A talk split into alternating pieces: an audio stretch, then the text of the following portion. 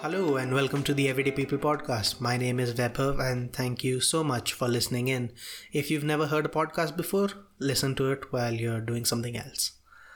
Now, it's been a while since I published an episode, I think two or three weeks, and I'm back with new music and a new energy to do this. This episode took me a long time to put out, and I don't know why. I mean, it I, I don't know there was something about this particular episode that was stopping me from publishing it.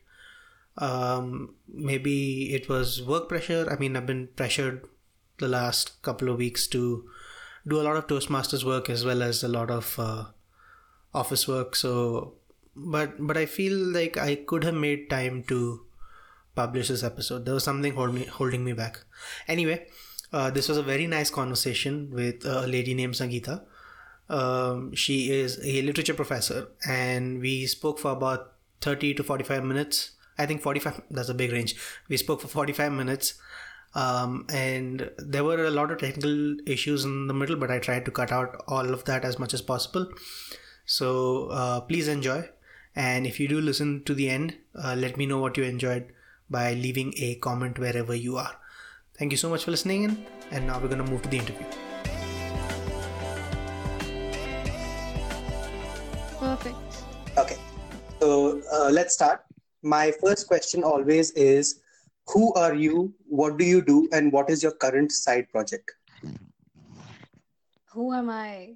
I'm not going to label myself. Mhm. I'm a woman who's that's also a label, but yeah, I'm I'm a teacher basically. I teach English literature, and I'm an artist and an amateur poet.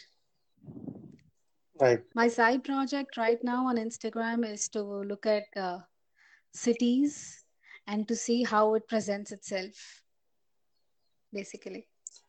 Okay, so I'll go into my second question. Let's discuss that. Let, let's unpack that a little bit.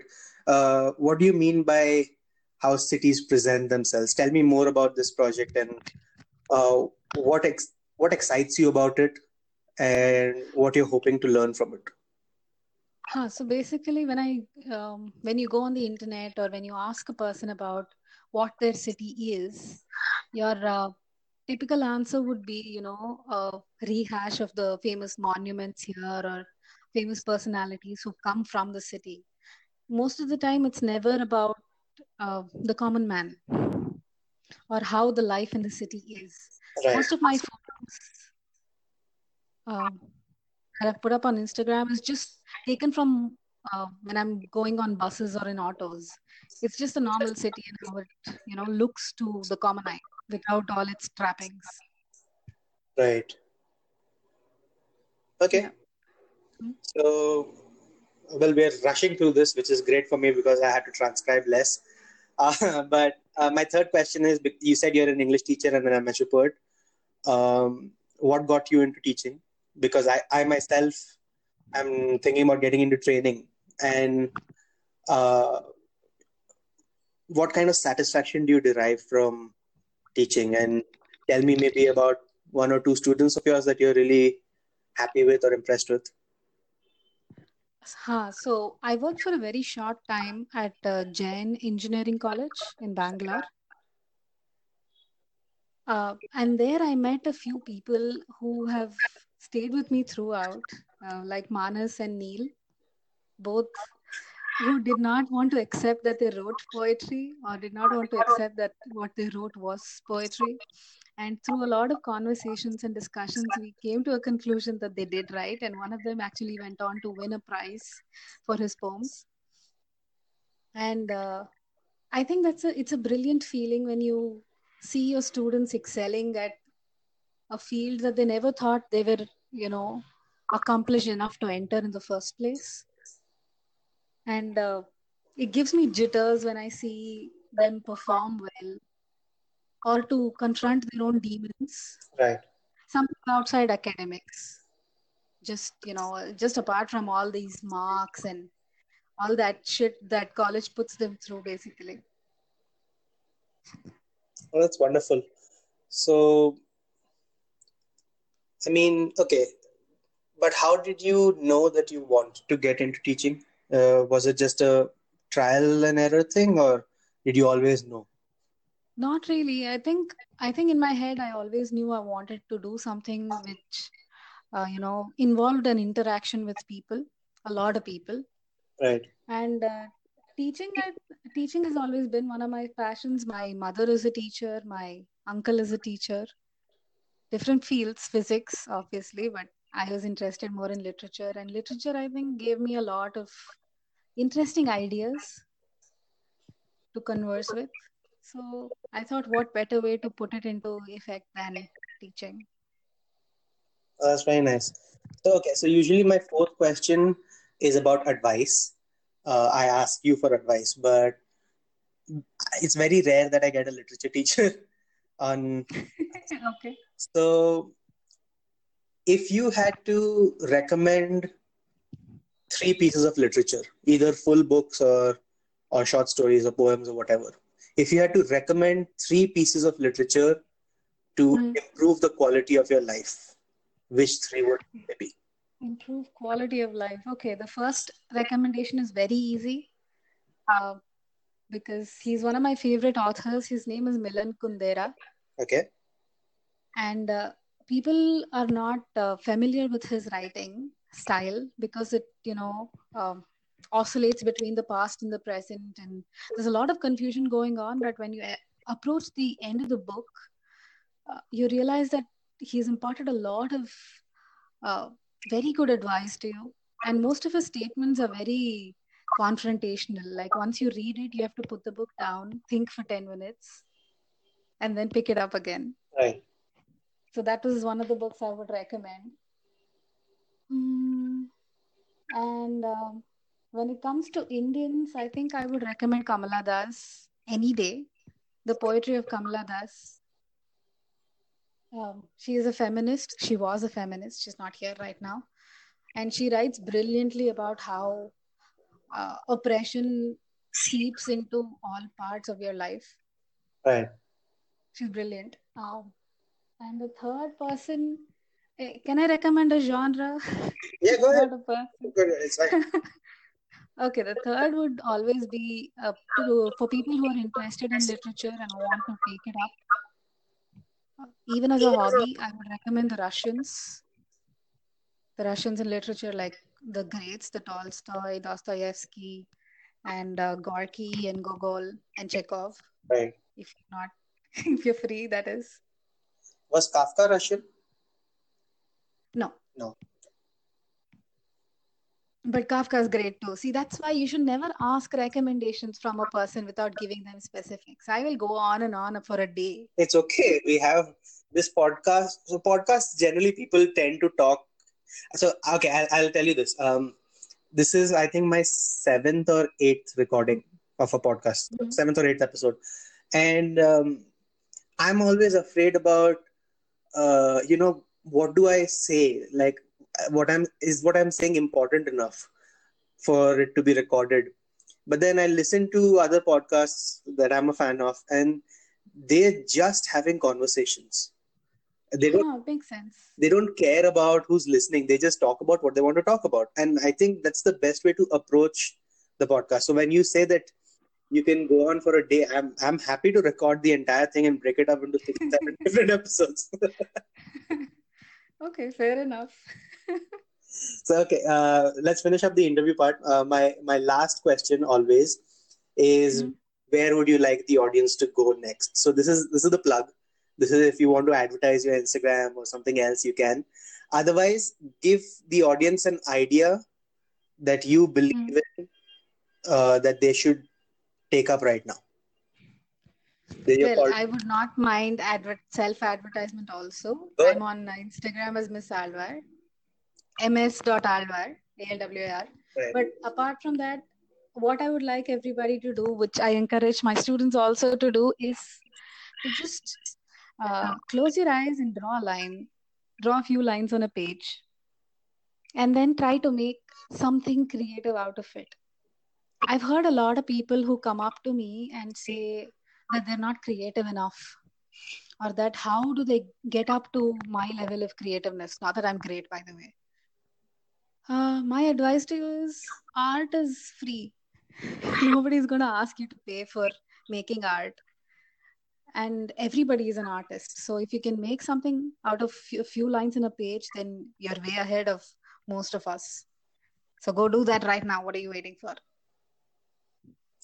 well that's the end of the interview portion thank you so much for answering yeah. questions again without any preparation whatsoever uh, do you want to take a break before we or are you okay right now i'm fine right now okay. i've taken two hour classes so Uh, all right. So you said something very interesting in your last answer that I want to un- mm. unpack a little bit. You uh, you said that people come up to you and wish that they were as creative as you, but that was not what was, was interesting. You immediately said, "Not that I'm very creative." Yeah. So this this actually I have this theory about our generation I call it a generation of self depreciation, where uh, all self depreciation, where we are ah.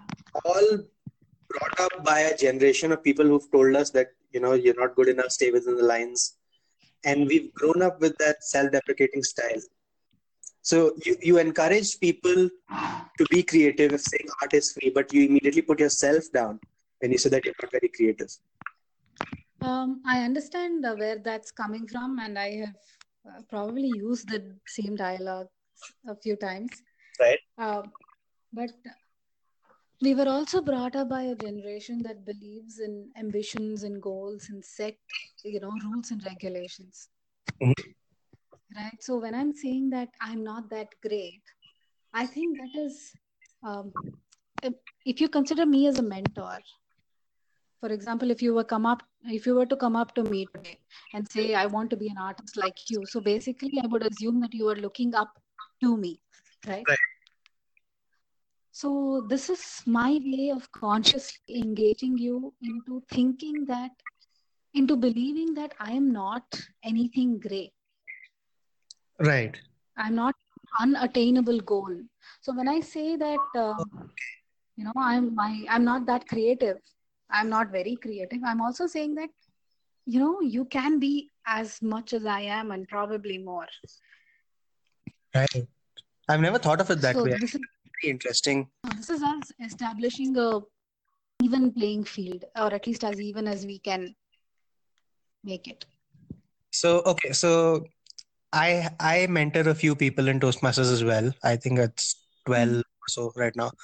Um and i'm always worried about uh, you know how do i bring more value to them? But i always approach it from the fact that okay if they're if they are looking up to me then it's not that i establish an even playing field i should become better than them so that i have something to teach them so aggressive self experimentation or you know thinking up a certain philosophy of speaking or whatever and then sharing that with them so i mean these are two very different teaching styles that you have and that i have but it's completely different approaches. Yeah. But because I see teaching. Sorry, please go ahead. Uh, no, do you want to go ahead? No, no, go ahead. Uh, so I see teaching as you know more like a conversation, more mm-hmm. like a dialogue. Uh, probably also because I teach literature and I also teach degree students, not anybody you know younger than that. Yeah. So when I'm teaching literature, uh, let me give you an example. I generally uh, prefer to go towards gender. I I had to teach gender studies to a to a semester. Okay. For a semester. Uh, so my quest, first question when I was teaching feminism was what they thought of patriarchy and if they have ever been involved in oppressing somebody else or shaming somebody for their gender. Right. Okay, so I don't, you know, go outright and give them a definition or give them examples where this, you know, patriarchy has influenced our lives or anything like that. It is very simple. So one of the students said, I shamed my brother and called and told him that he was crying like a girl. Mm. And this sort of uh, self revelation only comes when it's a dialogue, right. at least to me, as, as far as I've seen it. Because if it becomes a monologue if it becomes like imparting knowledge mm-hmm. then it becomes very it becomes a little passive although that's very important when it comes to other subjects uh, when it comes to so, something very you know subtle like this i believe that dialogue is what is more important. I agree. I mean so um i'm not talking about me monologuing. Uh, i i mm-hmm. think myself as a solutions provider. So i will usually ask people what they want to like in toastmasters what they want to accomplish and with their next speech what, what they want to talk about. And i i build upon the idea that they provide. So if for example um, um, can I think of one? Right. So one of my uh, hello. Hello. Huh. Uh, did did I cut out? Yeah, it's cutting out little in the middle. Okay. I don't know. I think my internet's fine though. Mine should be okay as well. I don't know. Anyway, I've cut all this out now. Have you ever edited a video or a piece of audio? Sorry, no. It's it. Wait, I did. You did once on my film studies project. Okay. Yeah, once. How was that experience? Ah, it was fine. It was fun, but we were on a deadline, so it was a shoddy job. I could have done better, and I was still learning. And uh, like now, I've I've started doing this with with the podcast and stuff. It's so Hello. Technical difficulties here because of course. So we're going to jump ahead in the conversation and we're going to pick it up back where we could hear each other again. Okay. Yeah temperamental facilities dude uh, okay so we were uh, discussing dialogue versus monologue in teaching so i'll ask yeah. you this like uh, do you think there is a space anywhere in the modern world for a monologue style of teaching? Or has it have we reached a point where that's just not feasible anymore? No i think i think all teaching has always been dial uh, in a dialogue form. But uh, when it comes to schools and colleges like where i studied from puc it was the same. It was a monologue right. And even when it comes to like digital platforms when you look at uh, for example skillshare it has it is a monologue because there is no space for interaction. I mean you listen to the class and then you interact right. not during the class. So both of them and uh, they work for different situations i guess. Mm, I, do you find that you learn better in a monologue or in a dialogue? For me i learn better in a dialogue because uh, it gives me a lot of space to think for myself and probably apply the same things that I've learned into my practices and see what questions I come up with. Yeah. But uh, I've heard that from friends in engineering and science related fields that they would prefer a monologue first because they want to listen to the solid theories and all the explanations and then come up with questions. So I don't know what is perfect for yeah i mean different things for different people um i find that i'm most uh, hello, hello? uh, i find that i'm most comfortable uh, in a semi dialogue format where i start with a monologue uh, but yeah. in, in, person only. So I can't learn from Skillshare or from Udemy or whatever because like I just cannot concentrate on the video style of teaching.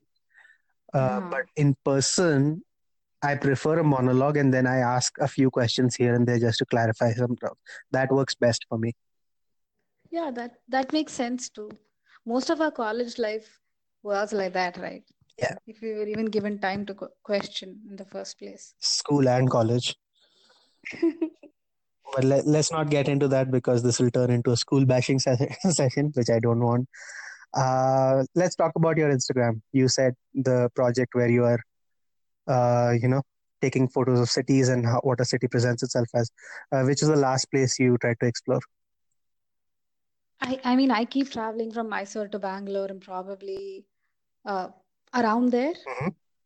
So it's uh, and Jaipur. I I have recently been to Jaipur, so I have one picture up. I don't think I have it up on my Instagram yet, but it is of the Hawa Mahal and a parking lot of cars. Right. So it's like completely different images uh, coexisting together. and I found it to how they, you know, cohabitate there. But uh, what I'm really interested in is what the series that is going to follow this, Which is? Which is called People in the City, People in the you know, something along those lines. And it's single line drawings that I've illustrations that I've done on my Mhm. sketchbook of just normal people and how they behave how they how it comes out as a single line uh, single line illustration is very interesting because you don't have the uh, flexibility to remove your pen off the paper and you know make some adjustment to their eyes or whatever so i'm really excited about that It's it's fun, isn't it? I mean, uh, here you are doing people related project, like how people behave or how they uh, they move, and I'm doing a, a people project where I'm talking to people, getting their stories, and uh, putting it in the podcast and a text format. So like, and then you've obviously maybe you've heard of Humans of New York. yeah yeah And humans she- of new she- york and they're all all Yeah, the branches they're I don't know if they're branches or if they're copycats, but but good on them for doing something people related because it's ultimately that's what matters. We are all living as, you know, a group of people or a group of organisms just trying to cohabitate and coexist. So it's fun that way. Yeah, precisely. Yeah, I think it needs to be most. Um, I think art has always been people Right. centric. You know, it depends on people, it feeds off of people. It's a very parasitic uh, entity in that way. And I think whatever you are doing is also art. Like, this is a question that all of us are faced with, most of us. Uh, all the arguments that we've had in my literature class has also been that way. What is literature? Yeah. What is art? Do we have to classify it in the first place? Is my question. That's interesting. So I, I wrote a, a an article a few weeks ago called "What is art and why is it so pretentious?"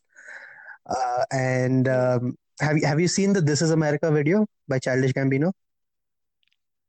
Uh, I saw bits of it. I'm not really into music, uh, the popular Mm. music scene. Yeah, so yeah. uh, so I mean that that music video is just layered with with references and meanings, and it's it's a proper like piece of art. So I was inspired by that, and I was like, okay, why is art so pretentious to the common eye? And uh, the the explanation I came up with was that art is complicated because the ideas it is trying to present are complicated. Art is a simplification of very very complex ideas. Where uh, so, for example, like in that video, he's trying to talk about what life is like for a black man in the US. And that, that's a loaded Mm, question. I. Hmm. So through these references, he's simplified that concept, even though you can't simplify a concept like this. That is what I believe art is. What do you think? Uh, it, this is again a very, uh, I told you, it's a very complicated question for us to even attempt a definition of art. But to me, I don't think art is complex at all. You know, it just depends on how Yeah. you view it. For example, if I were to, uh, okay, there is this piece of art I admire. Call me elitist, but Mhm. it's Picasso. And uh, the uh, the name of the piece is called uh, Les Demoiselles d'Avignon. That means the damsels of Avignon. It's a set of prostitutes. I I think you've seen it. sure. Uh, five women, four women standing and one crouching, looking at the viewer, basically. No, I haven't, I haven't seen this. I'll go check it out. Huh. So when I say art is simple, the format is extremely simple. I mean, you can make art like Picasso. I'm not Hmm. saying you cannot, right? But uh, to the common eye, uh, I had I had a friend who looked at this painting and said, the figures are so grotesque and so ugly. Why would you call this art? Right. So understanding art is complicated. Appreciating art need not be complicated. how to make art also need not be complicated. Uh, this piece is beautiful because this is probably the first establishment of the female gaze. I see. Uh, yeah. Do you know what the male gaze is? Yes, I gaze? I understand at least the basic concept of it. Yeah, so this is the first time that Picasso turned a woman to face the audience with the audacity that men had been for Yeah. centuries. And it's brilliant. And the power that it exudes is it's you cannot even imagine how much power it would hold over you if you were to take it seriously. But again, at the same time, when you look at modern paintings like uh, like Rothko, Mark Rothko, it's just a splash of color or Pollock. And most of the people ask, why is this called art? Why would this sell for $3 billion? I think I'm struggling with the same question. Right, because I think people uh, who aren't very uh, like again, I'm not saying that I'm a deep appreciator of art. I cannot name paintings or books like you can, but I think a lot of people uh, uh, associate art with beauty and with Mm. effort. And so when you look at modernist and postmodernist paintings where it's just a splash of color, people are like, oh, I could have made that. There's no effort here. So why should this be important? Yeah, I think it's a very uh, superficial understanding of uh, what art is supposed to be. Uh, you know, like when I look at a painting, even if it is just, even if it's just a plain canvas which is framed, if it gives me some sort of peace or if if it makes me feel, I think that's all that matters. So basically, for me, if you want me to define art, art is anything that makes me feel. It can be a painting, it can be a piece of poetry, it can be a person, Hmm. it can be human, living human being, it can be something as it need not be beautiful, it need not be aesthetic Right. It could be ugly, it could be, you know, a piece of cow dung Hmm. on the road. But if it is composed beautifully in a picture, Yeah. that is art. Hmm. I mean, I'm I suddenly blanked out. I'm like, okay, I'm following what you're saying, but I like suddenly Hmm. blanked out about how do I continue this conversation about We could go to other topics. uh, do you have something in mind? What's going on with your life? Oh, nothing is going on. I'm between jobs. We could talk about how horribly teachers are treated, but let's not get into bitching right now. Uh, so that's that's what scares me about. So I've always known that I wanted to be a teacher. I used to tutor my friends when I was in school and college. Uh, but then when I graduated, I got picked up by Oracle, and I've been with Oracle for four years. And what do you I'm do a technical writer, so I write guidebooks. So Oh, at least okay. in some format, I'm teaching.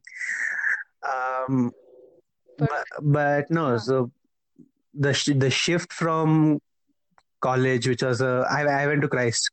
So Oh, same thing. Which what year did you graduate? Huh? I graduated 2017. Okay, I graduated 2014. Wow. Okay then. All So right. um, so yeah, so I went to Christ. It's just like such a high energy environment, meeting a hundred people every day, talking to a lot of people every day. Then I went to Oracle, which is a very sleepy company where uh, you have nobody. Uh, and and I was in a special place because my teammates were all in the US. I had nobody here, so I was reporting reporting to nobody here. No reason to go to office. And the first six months, they didn't give me any. Uh, they, they didn't give me any work either. I had to ask for work. Yeah. Wow. So People would be jealous I know they are, and they don't understand how terrible that is. Yeah. I know, right? So I hate that. I hate that. so that's why like I'm I'm looking to change into either like a consulting or training or teaching or some sort of solutions prov- provision thing. So eventually, sometime when I bring up the courage, I'll do that. You brought up the courage to quit your previous job. Now you're in between jobs. But Oh yeah, my previous job was not at all satisfactory. from a pay perspective or from the work satisfaction perspective? Our work satisfaction was amazing. I mean, I will not fault my students. They're Mhm. amazing. but uh, the college environment not very productive not very enthusiastic so Yeah, I mean, Indian colleges tend to be like schools where they they really do. precisely Uh, even Christ was the same, right? uh, to an extent i think what did you what did you pursue in Christ? BSc, honors in computer science. Ha. so i don't know i did my ma from christ How are the English teachers in Christ? I I remember like the couple that I interacted with seemed to be very up and uppity about. Uh, who do you shobana no, I don't. I think Jeremy was there. Do you do you know Jeremy? no no no i think these were all uh, we didn't get any of these Hmm. people i guess Again, I have a very little interaction with the humanities departments or yeah. english department Huh, no, mine was pretty decent actually. Like one of the teachers came into class on the first day in the first semester and said, Do not believe in everything I say. Do not agree with me just because I am your teacher. Question me at every point that you can. Oh, lovely. I know, right? I mean, it gave me goosebumps. It still is. As I'm talking to you, I'm getting goosebumps Don't you wish that you could open a class with something as powerful as that? I Yeah. know, right? It's brilliant. And uh, we've had very good interaction with teachers, but I think most of my learning was from the library, which was huge, and I loved it. I never utilized it much. I think that is a big fault of mine. Yeah, I probably read like 300 books in my two years there. Wow, that's that's a lot. Shit, dude. Like I, I haven't read 300 books in the last 10 years, I think.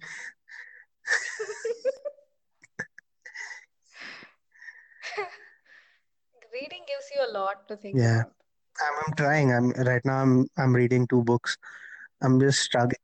I'm What reading uh the TED Guide to Public Speaking by Chris Anderson, and I'm reading Okay. Dance Dance Dance by Murakami. Oh, Murakami, all-time favorite. So uh, let me tell you about Murakami. Um, I wanted to know what the hype is. I was like, About yes, I wa- So Huh. I went into a bookstore. This was, I think, four years ago. I went into a bookstore and I said, okay, I'll start with the thinnest books I can find because I'll read them. So I picked up, I picked up After the Quake and uh, uh, Birthday Stories, and I didn't read either, either of them. Earlier this year, or was it late last year? I started reading After the Quake. Have you read it? Hmm. No, I haven't read So After the Quake is a book with six short stories, all about people's uh, experiences after an earthquake has happened in, in Japan, in a city in Japan. I think it was Sapporo. Huh, And it has nothing to do with the earthquake. The earthquake is just a background. Of course. So, but like I read the first story and it was okay. Uh, But then I read the second one, and it's about this girl who who who was run away from her family and she's living in a uh, she's living in a small village and she doesn't really feel anything. But uh, she goes to the beach because she found somebody there who likes to make bonfires and they both sit down and enjoy a bonfire together.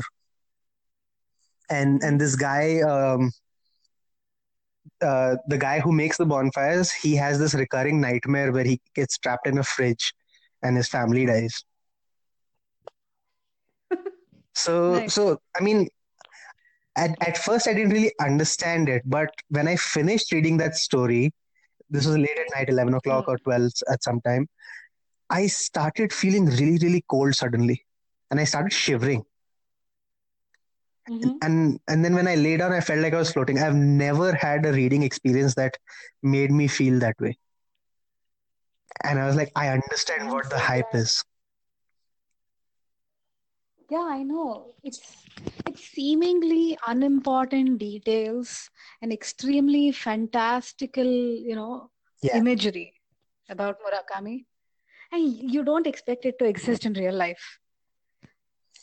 But then it just comes and hits yeah you dude. out of nowhere. japanese art is like another level Of course. So if you like Murakami, you'll definitely like Kundera. Right. Let's see. Let me get through this first. I, I I'm I'm really ashamed of the fact that I don't read enough anymore. So trying to. Oh, please don't be. Do you use Audible? Do you use Audible.com? Do you know what that is? No. Okay, so audible.com is uh, again Audible sponsors a lot of podcasts. So if if you're listening to this, please sponsor mine as well. Uh, but but Audible is uh, so it's an Amazon company where they have a lot of audiobooks. I think uh, about two lakh audiobooks they have, and so Mhm. if for people who don't make the time for reading, they can listen to a Mhm. book instead while they're driving or while they're doing other things. Mm. I, I don't use the service because it's a little bit expensive, but I, I want to. Eventually, I will because I'll give up on reading and I'll I'll eventually start listening. But I think that's a wonderful way to consume more books if you don't have the patience to sit down and read anymore. Ah, yeah. I mean, it's a it's an innovative solution for our uh, Mhm. lethargy. I can see the sarcasm in my voice. I'm sorry, but uh, but I think books are. To me, I would not listen. I have listened to a few audiobooks and probably a few audio clippings of poetry. Right. But I think the consumption of a book for me is heightened by the fact that I am reading it in my own voice. Same, I agree. Then that's why I don't own a Kindle as well because like I the smell of a book like anchors me down in that place so that I can immerse myself. Precisely. Yeah, so when I'm reading, I'm at the same time thinking about how I can relate to it. And this is a very unconscious process. I'm not, you know, stopping at every line and saying, Oh, have I been this? Have I been that? No, but it becomes so, it becomes a Yeah. part of you if you, you know, read regularly. I, right, I, I miss that feeling because there there were when I was younger, I would uh, finish a book in a night, and I would be like, okay, again, I was reading young fiction, but I would finish it in a night because it was so engaging. And now, because I'm trying to read more uh, non-fiction, I've never been a non-fiction reader, so now when I'm trying to read self-help or skill-building sort of books, it's it's a struggle. Which is why I picked up Murakami again. Let, let me read some fiction. Yeah, uh, non-fiction requires a lot. I think uh, audiobooks are audiobooks are more suitable for non-fiction. Possible because you're not really reading everything. You're trying to understand the essence of it when you come to, you know, your the book that you're reading What are you reading currently? Oh my God, I'm reading like five books. I, I'm a horrible, you know, I don't stick Mhm. to one book. So I'll be reading three Yeah. books at home. Then when I go to work, I'll carry another book and I'll have two books on my Amazon Kindle on Mhm. my phone. Currently, I'm reading uh, poetry by Jeet Thayil. Have you heard of Jeet Thayil? Ah, he's he's brilliant. I would at the end of this, I'll probably want to read out one small poem to you Yeah, sure. okay with that. Again, no no limits on what you want to do. This is your podcast episode. So yeah, I'm reading Jeet Thayil. I'm reading a book by Milan Kundera called Mhm. Immortality. And I'm reading a collection of poetry curated by Arundhati Subramaniam. It's called Worshipping. It's called uh, this one. It's called a book Eating God. Eating God. So she looks at all bhakti poetry that that's come out of India, which deals with God in a very unconventional way. For example, if you were to take Meera, uh, Meera, Mhm. Meerabai, to her Krishna was a lover. He was not a god. Yeah. So how unconventional and completely, you know, subversive writing is about something that's supposed to be devotional. Mm, I had the fortune of meeting her at uh, Jaipur Literature Fest, Yeah. which was brilliant. So I'm reading these books.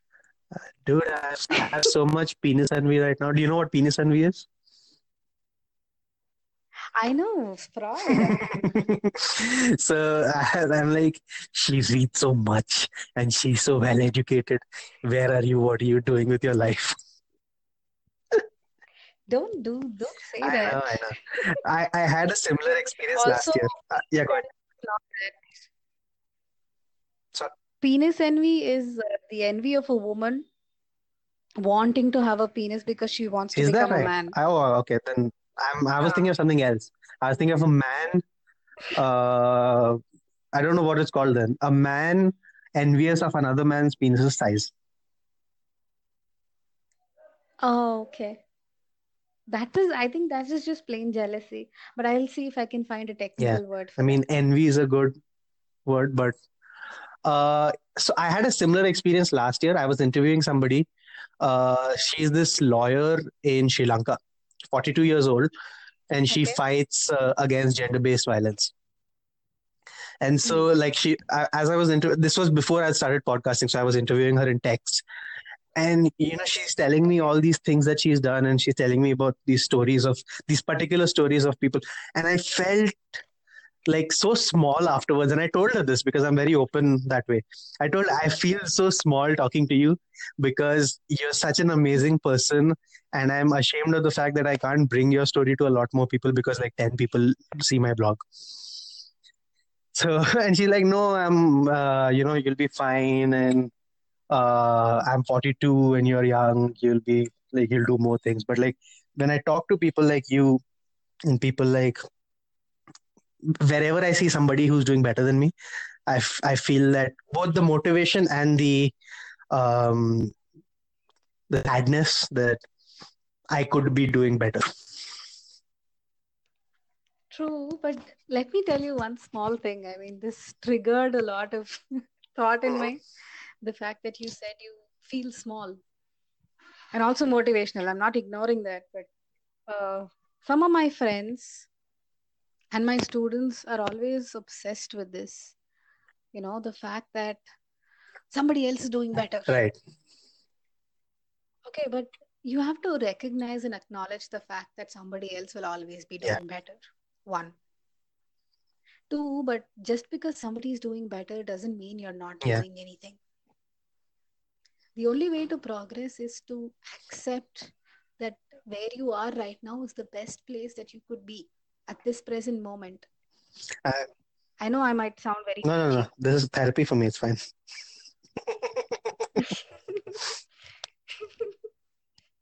like if you always indulge in uh, in thinking that okay somebody is doing better i don't think you will ever find the time to sit down and appreciate what all you have done This is uh, uh this uh, has become a lot more mild for me. I used to be worse, but uh, I started going through depression like four years ago, and I've dealt with that now.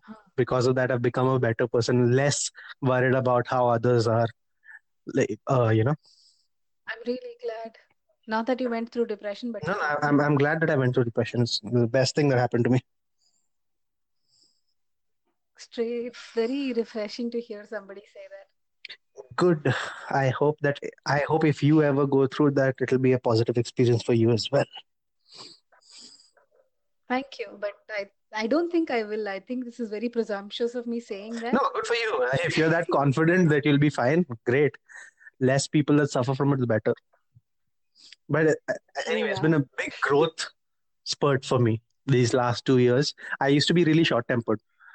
And uh, that's what caused the end of my previous relationship as well. So, getting rid of that temper has been the best. I think that's a very good thing. Yeah. I think how you deal with problems, uh, you know, makes you as makes you the person that you are going to become. Hmm.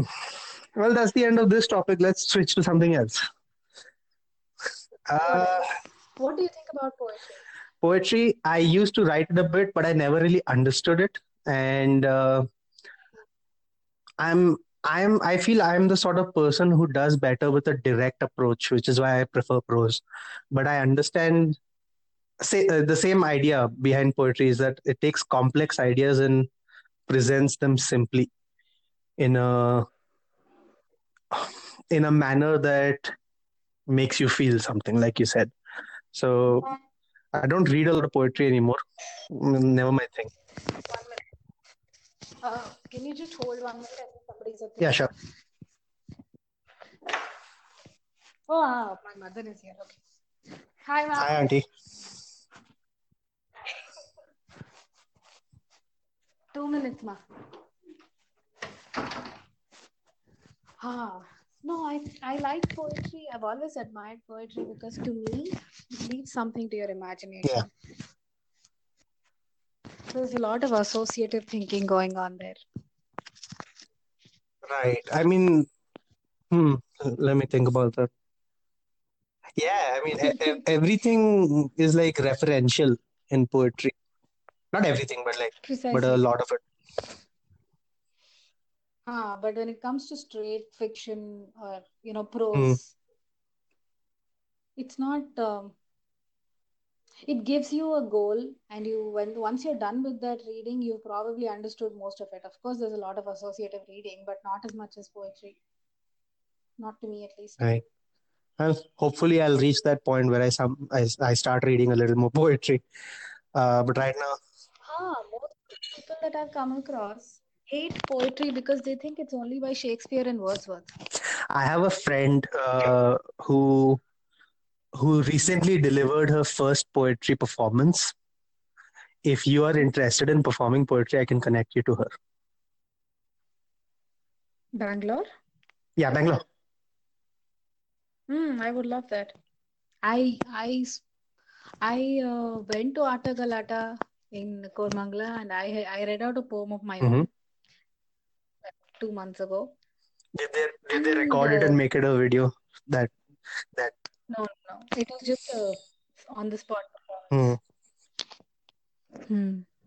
Uh, But then you seem, I mean, from again, we are strangers. This is the first time I've ever, ever spoken to you, but you come across as a sort of person who would be a fantastic performer, especially of poetry. So I think that will be something fun for you to do. So I- I'll I'll do that. I'll connect you to my friend. Her name is Sanjita. Uh, I'll connect both of you, and you should go perform. I would love that. Well, I think. How long have we been talking? Oh, let me see. This has been 31 minutes. I think we spoke for another like 15 minutes before. Not bad, dude. I know, Yeah, 45 minutes uh, with a stranger. It'll be better if we were in person. Maybe maybe you can come back on a different episode. I'll come to you with my mic setup and everything. I also live in Bangalore. So I'll come to you with the whole setup and everything and we can sit down and talk in person. Perfect. I would also like to meet you if that's Hmm. possible. Do I do I come across as very interesting? You come across as a very open person who's who's really interested in actually talking, you Yeah. know, Thank you. which is very rare. Most people want to flaunt whatever they've accomplished just, you know, say fuck off and get out Yeah. of there. But Well, but again, so I'm I'm running out of topics. I could we could just keep going, but your mom's also home. Uh, how about I continue this conversation with you in text? We'll end the podcast here. Thank you so much for taking the time to talk to me. I really enjoyed this. Same here. Thank you for approaching me and to Yeah. Rakshita. We'll go thank her both. Yeah. Okay, bye. Hanji. Bye bye.